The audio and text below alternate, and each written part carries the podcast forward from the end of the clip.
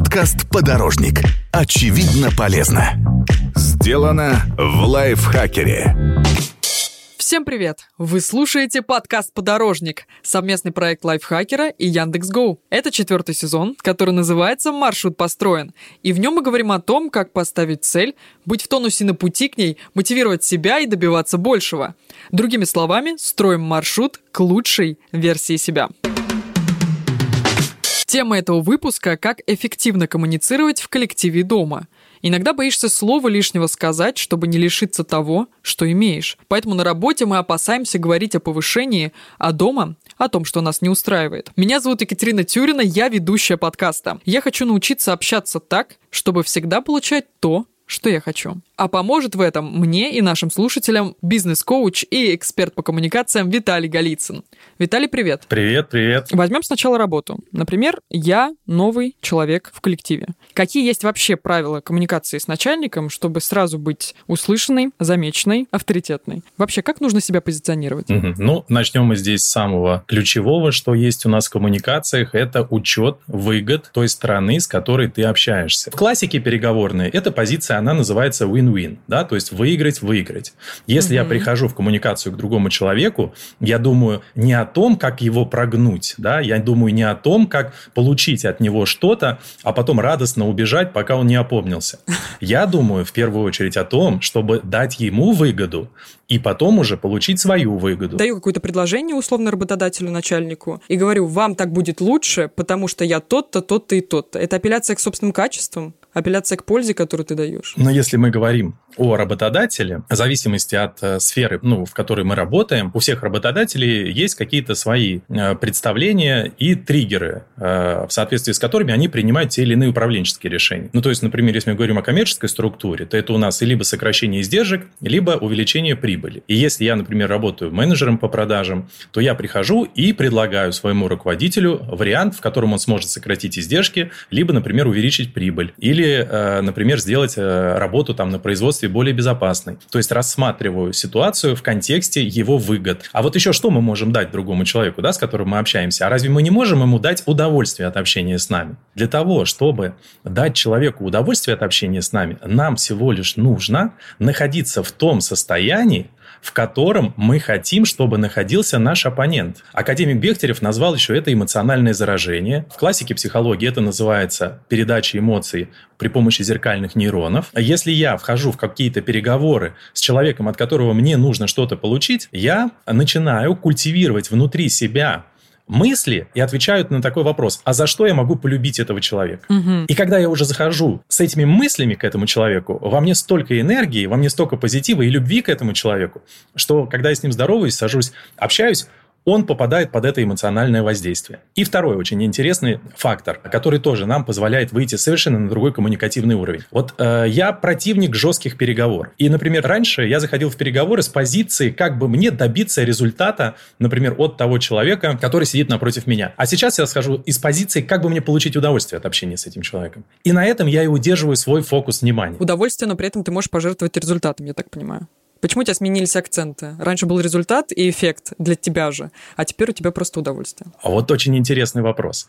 А, очень интересный и глубокий вопрос. Нас всех всегда учили, что самое важное в этой жизни – это результат. И ради результата мы должны жить. Вот это вот достигательство, да, как бы вот результаторство, к которому так все стремятся, оно не позволяет нам почувствовать здесь и сейчас себя в правильном ресурсном состоянии. Так, то есть, Виталий, ты советуешь, во-первых, сместить фокус внимания с результатов коммуникации, эффекта коммуникации на удовольствие от коммуникации. Ну вот смотри, чтобы мне повысили зарплату, получается, вот я хочу пойти к начальнику и сказать, что я работаю уже два года, очень хочется повысить мне зарплату. Чтобы у него добиться хорошего настроения, мне что можно сделать? Сделать комплимент ему можно? Есть какие-то вот тактики и стратегии, как повысить его настроение? Комплименты работают? Или это очень лицемерно будет смотреться? А, нет, есть так называемый бизнес-комплимент. А, когда мы говорим о бизнес-комплименте, мы должны делать комплимент не э, самому человеку, с которым мы общаемся, а тому, что его окружает.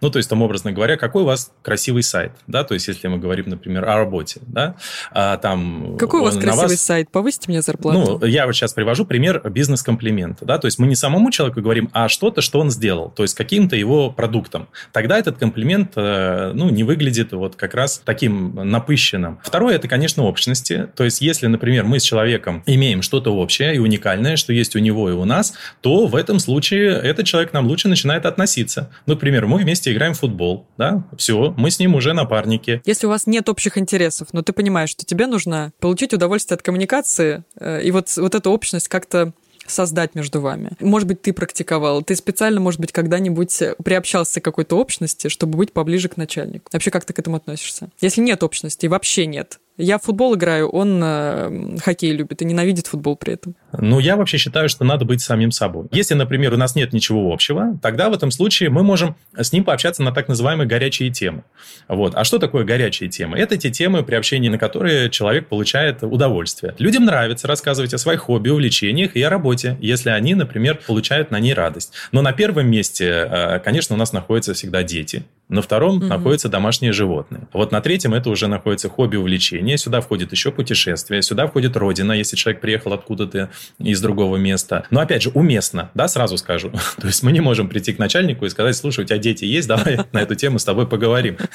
Вот. Уместно, да, то есть, например, он начал разговаривать. Потом резко повысишь зарплату или нет? Вроде как поговорили на интересную У тебя дети есть? Есть. Повысь зарплату. Потом что еще можно использовать вот из таких простых коммуникативных техник? Конечно, это техника активного слушания. А что такое техника активного слушания? Когда мы отдаем инициативу в руки э, нашего оппонента и, как говорится, придерживаемся такого баланса, что лучше слушать, чем говорить. Да? Почему? Потому что, когда мы говорим, мы даем обязательства, а когда мы слушаем, мы собираем информацию. Это еще вот разведчики так угу. раньше говорили. Э, и э, техники активного слушания, они очень простые. Первое – это никогда не перебивать своего собеседника. То есть, даже если очень хочется, то ни в коем случае его не перебивать. Потому что у многих вырабатывается навык навык перебивальщика, они это делают неосознанно. Не будет казаться, что безинтересно относишься к этому общению. Вот он говорит, может быть, это проверка, он говорит уже час, а ты все не перебиваешь и не перебиваешь. А он думает, ну когда же он вступит в диалог? Может быть, он параллельно о чем-то другом думает? Нет, мы используем здесь э, сигналы социальной поддержки. То есть, конечно, если мы будем сидеть с безучастным лицом или ковырять в носу, да, то человек подумает, что с нами неинтересно. Но если мы будем ему поддакивать, подмыкивать, да, ну, то есть и показывать всячески свое невербальное участие в беседе, человек будет чувствовать свое внимание. Это вот первое первое, да, не перебивать. Второе – это делать паузу после того, как человек что-то сказал. То есть, вот, например, если человек нам что-то сказал, не спешите сразу задавать ему вопрос или что-то говорить. Вот попробуйте сделать одну двухсекундную паузу, и вы увидите, что очень многие люди после того, как они закончили говорить, они еще что-то говорят. Это потрясающее коммуникативное открытие, которое я для себя сделал. И причем говорят что-то важное. А третье, как я уже говорил, это социальная поддержка. То есть, когда мы сидим и э, киваем головой, да, то есть э, говорим угу, задаем уточняющие вопросы, то есть вовлечены э, вот в этот вот э, процесс коммуникации информации. Также хорошо здесь подходят э, вопросы резюмирования и прояснения, да, то есть когда мы пытаемся там более глубоко погрузиться в эту ситуацию и узнать, что же там происходит. Смотри, Виталий, вот из того, что ты сказал по поводу всяких техник активного слушателя и прочего, и мне сложилось впечатление, что чтобы прийти к начальнику попросить у него о повышении зарплаты, это нужно систематически себя и его подготовить к этому. Нужно говорить на, на э, общие темы, на интересные темы, найти общности, активно слушать, делать периодически бизнес-комплименты и в какой-то момент выждать э, подходящего случая и подойти и спросить о повышении зарплаты. Да, и при этом э, как сделать это грамотно, да? Надо сначала сказать о той выгоде, которую получит руководитель. А, конечно, если я прихожу из листа, говорю, знаете что, э, повысьте мне зарплату, а то я уйду. Вот, я хотела про это поговорить. Просто есть, сейчас расскажу, почему я, мне это очень интересно. Есть два американских социолога, Марвел и Шмидт. Они когда-то разработали 16 техник, подчинения и влияния на коммуниканта. И вот у них среди этих 16 техник есть э, такая позиция, которая называется негативная стимуляция. То есть через угрозу получать то, что ты хочешь. Вот, допустим, в случае с э, зарплатой можно сказать, если не повысите мне зарплату, то вы лишитесь, во-первых, прекрасно, вы долго будете искать такую, как я, ведущую, не найдете, у вас будет много негативных отзывов, поэтому лучше бы вы мне повысили, я бы осталась, мы с вами мирно э, функционировали. Ты как вообще к этой штуке относишься? Вот к негативной стимуляции, через негатив. А вот здесь мы еще а, не учитываем один очень важный э, э, психологический аспект. Это мы слишком сконцентрированы на спринте. А грамотный коммуникатор, он всегда сконцентрирован на марафоне. То есть о чем я говорю? Ну вот придешь ты и скажешь в таком тоне Мгм. через э, вот эту негативную стимуляцию о повышении зарплаты. Ну, повысят тебе зарплату, но другой рукой пойдут искать уже на сайте э, тебе замену. Поэтому э, надо думать э, всегда о том, что будет после уже того разговора, из которого ты хочешь получить для себя какие-то выгоды. Да? И играть именно на длинную дистанцию. Почему я начала наш подкаст с вопроса о правильном позиционировании в коллективе? Потому что я человек, который очень часто спорит на работе. Вот я, у меня очень ди- большая, дикая потребность в том, чтобы мое мнение было услышано. И, как правило, где-то в глубине души я считаю, что иногда считаю, что мое мнение еще при этом одно из самых важных и нужных этой компании и этой работе. Но есть вот обратная сторона споров. Мой знакомый как-то вот поспорил в рамках, опять же, деловой этики. И как раз вот в долгосрочной перспективе это запомнилось, это припомнили, и его уволили буквально там через 2-3 недели вот по какой-то другой совершенно вещи, но понятно было, что споры явно играли в этом роль. Как себя позиционировать? Нужно ли спорить с начальником, сразу показывать свой характер или быть тихоней, вот, э, совсем соглашаться, не получая при этом, кстати, удовольствие от коммуникации, потому что удовольствие получают только в спорах. Первое, что нам нужно у себя спросить, а вот э, мы вообще хотим спорить или не хотим? И доставляет ли нам это удовольствие? Получаем ли мы от этого позитивные эмоции и энергию? Или наоборот, вот этот момент этих споров мы опустошаемся и испытываем негативные больше эмоции? Вот у тебя как? По спорам. Значит, конечно, когда я спорю, я раздражаюсь, потому что, как Мгм. правило, как правило, мы не можем прийти к консенсусу. Но не спорить я не могу, потому что очень хочется, чтобы услышали эту точку зрения, возможно, она на что-то повлияет. Потому что мыслю я более, больше позитивно. То есть вот мое мнение может повлиять положительно на какой-то аспект компании. Ну, это, смотри, так называемая позиция такого оракула, да? То есть человека, который, как Ванга, знает будущее всех и вся, и знает, кому для Это и как меня, э, да? будет хорошо. Ну, вот все люди, которые входят в споры. Да? Я тоже таким же был на этапе своего там взросления, да, и реализации. И, наверное, на этом этапе это помогало. Но сейчас я уже присутствую в позиции, в которой для меня существуют все правды. Что такое существуют все правды? Я понял, что истины нет, и у каждого она своя. И у тебя, например, может быть своя правда, а у твоего начальника может быть своя правда. Что такое правда? Правда – это некая позиция, основанная на предыдущем опыте. А опыт у всех, он разный. Да? То есть и ты можешь считать, что какие-то твои действия, к примеру, в отношении этой компании, они приведут эту компанию к успеху, а твой, например, руководитель э, может думать о том, что ему успех компании не нужен. То есть он на самом деле больше развивать эту компанию не хочет. А ты этого просто не знаешь. Э, Поэтому вот э, я предпочитаю каждому оставлять их правду. Ну, то есть ты советуешь все-таки соглашаться. Вот э, какое-то мнение от начальника прилетело, какие-то редакционные правки, которые влияют на то, как я, допустим, сегодня с тобой поведу подкаст. Вот у меня список одних вопросов, э, начальник мне выслал список других, и это влияет на нашу с тобой беседу. Мне она кажется неинтересной э, в, в этом формате, а вот я бы сделала интереснее. То есть мне нужно было просто согласиться с этим, несмотря на то, что я понимаю, что удовольствие мне, кстати, этот подкаст не принесет, если я буду использовать только те правки, которые мне сказал начальник. Мне нужно соглашаться. Да, смотри, э, ну, здесь у нас два варианта, да, то есть э, мы работаем либо э, вот с внешними проявлениями, либо со своим раздражением. Вот сейчас, если ты это услышишь, это очень будет такое глубокое осознание. Вот если тебе что-то не нравится, ты можешь либо начать на это воздействовать, либо работать со своим раздражением. Ведь нас раздражает в людях всего лишь две вещи. Первое, что нас раздражает в людях, это когда они на нас похожи, то есть они, как бы люди, ведут себя таким же образом, как и мы себя ведем. Ну, то есть, например, вот ты такая категоричная, да, то есть и хочешь, чтобы все было по-твоему, и начальник у тебя такой же категоричный, хочешь, чтобы все было по э, его, и все. И тут у вас уже идет столкновение интересов. И ты в нем видишь его и сама на себя через его проекцию раздражаешься. И второй вариант. Нас раздражают люди, у которых больше степеней свободы, чем у нас. То есть, например, идет девушка с красными волосами по улице, э, она тебя раздражает. Почему? Потому что она может себе позволить волосы накрасить э, красной краской, а ты не можешь, и ты начинаешь раздражаться.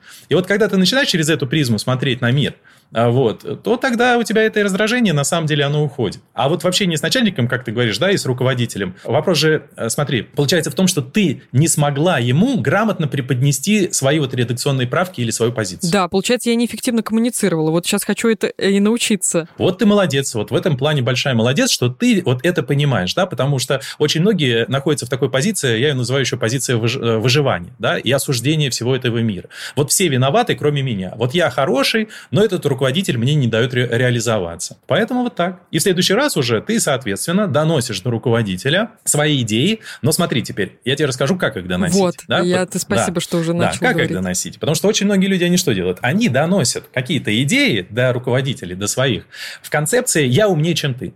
То есть он приходит и говорит, вот вы ничего не можете, вот вы вот э, везде заблуждаетесь, а вот я вам расскажу, как надо. Нам не нравится, когда нас учат. Поэтому здесь что можно сделать? Еще эту технику описал в своих книгах э, небезызвестный нам великий коммуникатор Дейл Карнеги. Угу. Да, как он присаживал свои идеи э, на собраниях учредителей. То есть он никогда не говорил, что это я придумал. Он говорил, а что вот если нам, может быть, вот так вот попробовать? Что скажете, да, коллеги? И все уже думали, так, интересно, действительно, а давай это обсудим. И потом кто-то, например, докручивал там эту идею, да, а, и, соответственно, уже принимал ее с той позиции, что это наша общая заслуга. А в то же время он свою идею, да, как бы проводил через совет директоров, и в дальнейшем компания работала по его сценарию. Так что вот это очень хорошая штука, пользуйся. Вот это хороший ход, кстати. Я просто вспомнила личную историю про...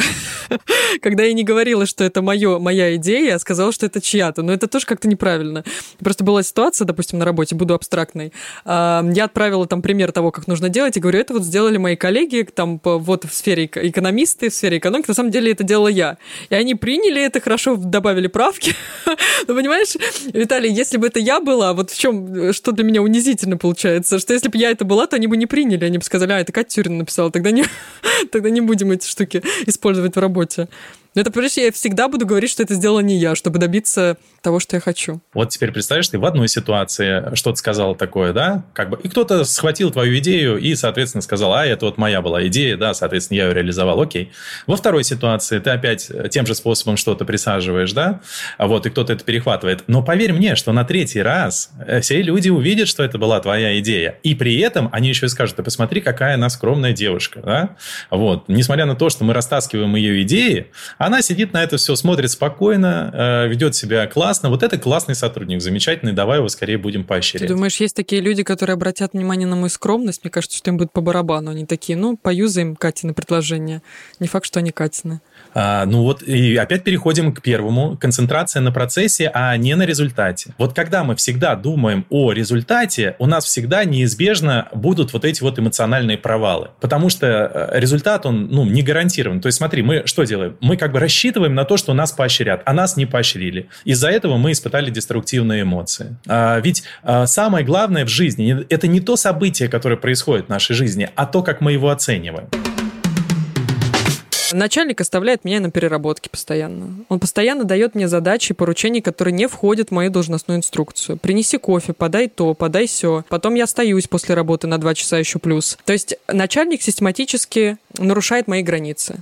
Как мне отстаивать себя? Вот если человек готов чуть-чуть переработать бесплатно, да, то тогда в этом случае он на своем месте. А вот если, как ты говоришь, да, я там не готов даже на полчаса, на 20 минут остаться после работы, то, соответственно, этот человек, скорее всего, находится не на своем месте. Это вот так вот, к сведению. А ответ здесь, на самом деле, очень простой. Если тебя что-то не устраивает, да, и ты понимаешь, что это не входит в твои должностные обязанности, а, то э, в этом случае можно э, задать своему руководителю очень простой вопрос. А, скажите мне, пожалуйста, э, как бы, почему я должен делать вот как бы те вещи, которые которые мы ранее с вами не обсуждали. Да, то есть как бы бесплатно. Хорошо, что ты об этом сказал. Вот почему я должен делать? Вот вообще ну, вот эта вот, формулировка да. должен и не должен. Ты думаешь, она вообще уместна? Я, допустим, вот да, если мне молодой человек скажет, ты должна готовить. Я себя сделала сама, я никому ничего не должна, мальчик. Выход там.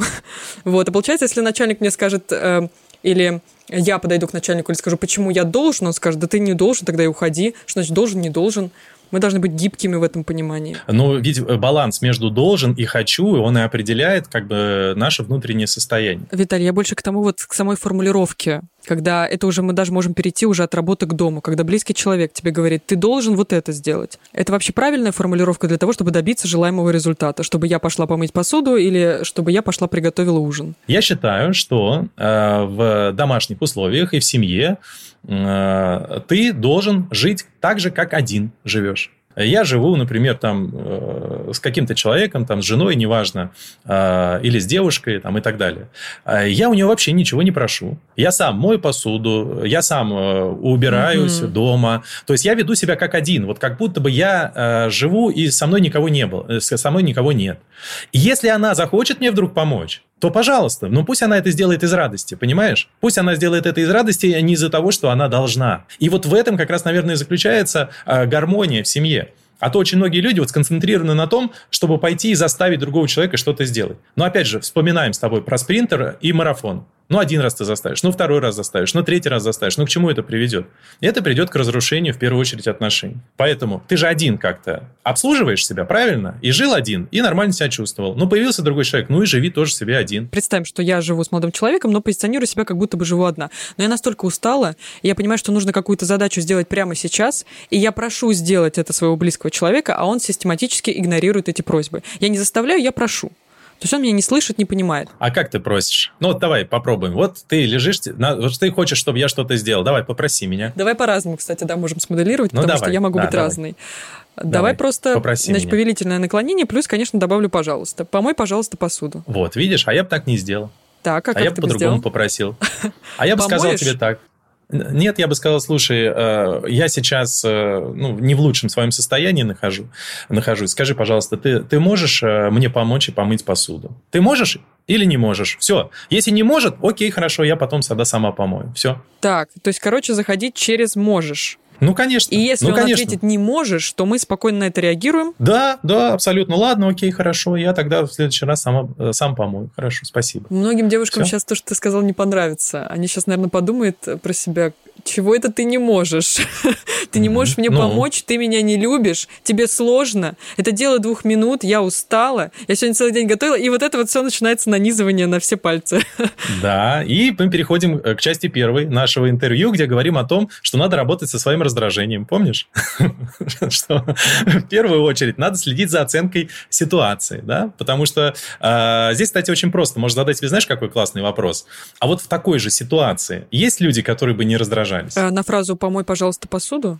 Да, да. да. А человек говорит, Думаю, не, не могу есть. и не буду. Есть люди, которые не раздражаются? А, нет, на ответ уже? Да, да. Ну вот в этой же ситуации человек, который не раздражается. Помой, пожалуйста, я сейчас болею, например, да. больная, лежу, встать угу. не могу с кровати, можешь помыть посуду? Он говорит, нет, я не могу, не, не хочу. Вот есть человек, который э, вообще не, в этой ситуации не раздражается и говорит, ладно, не проблема. Наверное, окей. есть, который спросит, почему ты не можешь, он скажет, я Ну, наверное, устал. есть, да? Наверное, есть, согласись, есть. есть. Наверное. Значит, а если такой человек есть, ты тоже можешь не раздражаться. Согласна? Это сложно. Я понимаю, но мы говорим о процессе коммуникации между людьми. Кто же сказал, что это легко? То есть, короче, если коротко, в общем, не ожидать ничего от другого человека. Не ожидать Абсолютно. той реакции, которую ты себе запрограммировал. Абсолютно. Вот э, самое главное правило нашей жизни. Чтобы не расстраиваться, надо ни на что не настраиваться. Ведь все проблемы, они на самом деле от того, что мы выстраиваем себе какие-то ожидания, которые потом не реализуются. И еще второй э, коммуникативный совет. Э, он тоже очень простой. Вот ты когда общаешься с близким человеком, ну ты всегда с ним общаешься через вектор «я», а не через вектор «ты». Угу. То есть когда ты начинаешь с человеком коммуницировать через вектор «ты», то другой человек начинает воспринимать это как манипуляцию с твоей стороны. То есть, смотри, например, ты испытываешь какое-то раздражение, да, ты можешь сказать, вот ты не помыл посуду, а, вот ты плохой человек, да. А теперь смотри, как правильно а, выразить это, сказать, ты знаешь, ты не помыл посуду, из-за этого я себя чувствую как не очень хорошо. И дальше он сам будет решать, как как бы Да, я ситуацию. доношу эту историю, то есть я никого не обвиняю, да, это твоя позиция, ну хорошо, не помыл ты эту посуду, ну нет никаких проблем, это твоя правда, да, то есть вот. Но я себя чувствую не очень хорошо из-за этого. Вот теперь а, как бы мяч на твоей стороне. Вот что ты будешь дальше с этим делать. Ты сказал, что вот типичная ошибка является, когда мы обвиняем и тыкаем. Есть еще какие-то у тебя типичные ошибки в коммуникации двух людей, которые вот не стоит вот прям указать на эти ошибки, чтобы я не допускала их больше никогда? Вот главное, во-первых, не э, поддаться эмоциям. То есть что это такое? Это называется еще позиция «я окей». Я окей, то есть я нормальный человек, ты окей, ты тоже нормальный человек, что бы ты мне ни говорил, что бы ты ни делал, ты тоже окей, да, и Вселенная тоже окей да? А, а ты можешь говорить все, что угодно, исходя из своей позиции. Я твою позицию принимаю, я считаю, что она тоже правильная, но дальше уже я, примерив твою позицию на э, свою жизнь и на свой опыт сделаю определенные выводы. Мне такая позиция подходит или не подходит? Если она не подходит, ну, как говорится, извини, тут наши пути с тобой расходятся. Ну, в данной конкретной позиции. Следующее, это, конечно, контролировать наши эмоции. Да? То есть э, мы, э, если видим, что у нас начинает зашкаливать и, э, как говорится, мигать вот эта красная кнопка, да, там лучше остановить коммуникативный процесс для того, чтобы просто это не вышло за рамки каких-то разумных вещей и перенести этот диалог там на какое-то другое время, да, где можно будет договориться, а не пустить поезд под откос вопрос. А, следующее. Это не демонстрировать свое превосходство угу. да, перед другим человеком. Никому не нравится, когда демонстрируют превосходство или учат другого человека. Вот ты должен так был сделать, вот ты должен был сяк сделать, а вот сделал вот неправильно. Но это никому на самом деле не нравится. Следующее, ну, быть позитивным. То есть вот этот вот положительный позитивный фокус, а, ведь никому не хочется общаться с людьми, которые откачивают, как говорится, их энергию. Да? И ты общаешься с каким-то человеком, ты наполняешься от общения, а с другим человеком ты сидишь, он тебе начинает рассказывать о своих проблем, проблемах, а у тебя что, своих проблем мало? Да, вот нужен тебе такой человек, который постоянно загрязняет твою жизнь еще и своими проблемами. Виталий, круто, круто, да, спасибо за советы. Но смотри, пока ты говорил, у меня в голове витала мысль. Очень часто родители или близкие друзья или родственники задают нетактичные вопросы. Например, ну что, когда рожать будешь? А молодой человек есть? А сколько он зарабатывает? И очень хочется понять, как а, не обидеть при этом другого человека, задающего вопрос, уйти от этого некорректного, бестактного вопроса и при этом, ну и не обидеть себя, наверное. Смотри, у каждого есть свои личные границы. Да? И на самом деле ничего плохого не будет для коммуникации, если ты эти личные границы сразу обозначишь перед другими людьми. Угу. А вот как раз не будешь поступать, как ты говоришь, да, стараться быть вот таким мягкотелым, э, да, там человеком, который пытается там всем угодить. Э, это тоже еще одна из иллюзий, когда мы считаем, что если мы будем всем угождать, мы тогда для всех будем какими-то приятными собеседниками. Наоборот. Поэтому самый нормальный способ сказать, ты знаешь, это переходит мои личные границы, ты не обижайся, пожалуйста, но на такие вопросы я не отвечаю. Угу. И это самое лучшее, что ты можешь сделать. Да? И поверь, люди будут больше тебя уважать из-за этого. Виталий, давай перейдем к блиц-опросу. Тут короткие вопросы. Твоя задача коротко ответить. В принципе, можешь и не коротко, если у тебя есть, если у тебя есть желание. Что выбрать? Сказать что-то прямо или использовать манипуляцию? Будь самим собой. Все. Вот это самый лучший ответ. Хорошо. Как правильно говорить правду? Нам надо говорить правду через вопрос. А, то есть, допустим, в случае с, э, допустим, э, лишним весом, я говорю, ты как относишься к своему лишнему весу? Он говорит, нормально. Я говорю, а, ну и нормально. Все, супер. Да, вот я ответил на свой вопрос. Да, видишь, как классно. Все. Но если это мой близкий человек, и мне ненормально, что у него лишний вес, сейчас будет такая странная скользкая тема. Давай, вот смотри, а ты хочешь, чтобы у тебя близкий человек был счастливым? Хочу. А вот если он говорит, я счастлив от своего лишнего веса. Понятно. Давай, я поняла теперь. К следующему вопросу. Кто важнее в коммуникации, я или собеседник? Вин-вин. То есть ответ и он, и ты. Вин-вин. Да, да. Любить, любить, любить людей. Как удержать внимание собеседника? Говорить в его интересах. И последнее. Подчинить своей воле или уступить? И э, смотри, не то, и не другое. А, уступать тоже не надо. Я, знаешь, за здоровый эгоизм, угу. да, то есть в этой жизни не считаю ничего плохого, если я буду в каких-то ситуациях задавать себе вопрос, а какая с этого моя выгода? И в обратную сторону тоже. Ну хорошо, прогнул ты какого-то человека. Ведь рано или поздно все равно это потом всплывет. Угу. Ведь надо это понимать. Как говорится, осадочек-то все равно останется. Поэтому наша основная задача какая? Это получать удовольствие, радость от коммуникаций с нашим окружением. Виталий, я очень надеюсь, что ты сегодня получил удовольствие от коммуникации со мной, потому что я да. Сто процентов. Это Поэтому было замечательно. большое спасибо, что решил поучаствовать в нашем подкасте. Было очень интересно. Спасибо большое. Очень рад с вами пообщаться. Построить маршрут к своей цели и добраться до нее поможет Яндекс.Гоу. Приложение, которое позволяет заказать такси, воспользоваться каршерингом, организовать перевозку вещей и даже доставку продуктов и любимых блюд из кафе. Яндекс.Гоу возьмет на себя эти мелкие бытовые заботы, чтобы вы не отвлекались от действительно важных вещей и не потерялись на пути к лучшей версии себя. Стоимость услуг, будь то такси или доставка, видна заранее. Это избавит от лишних тревог и переживаний. Следить за маршрутом поездки или курьера позволяет интерактивная карта. А чтобы сделать поездку еще более комфортной, воспользуйтесь сервисом премиальных классов Ultima. К вам приедут бизнес-седаны с настоящими профессионалами за рулем. Вы слушали четвертый выпуск подкаста «Подорожник». В этом сезоне мы говорим о том, как поставить цель, быть в тонусе на пути к ней, мотивировать себя и добиваться большего. Чтобы не пропускать новые выпуски, подписывайтесь на наш подкаст, ставьте лайки и звездочки. До встречи!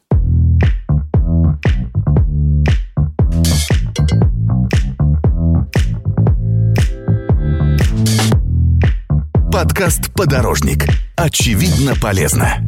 Сделано в лайфхакере.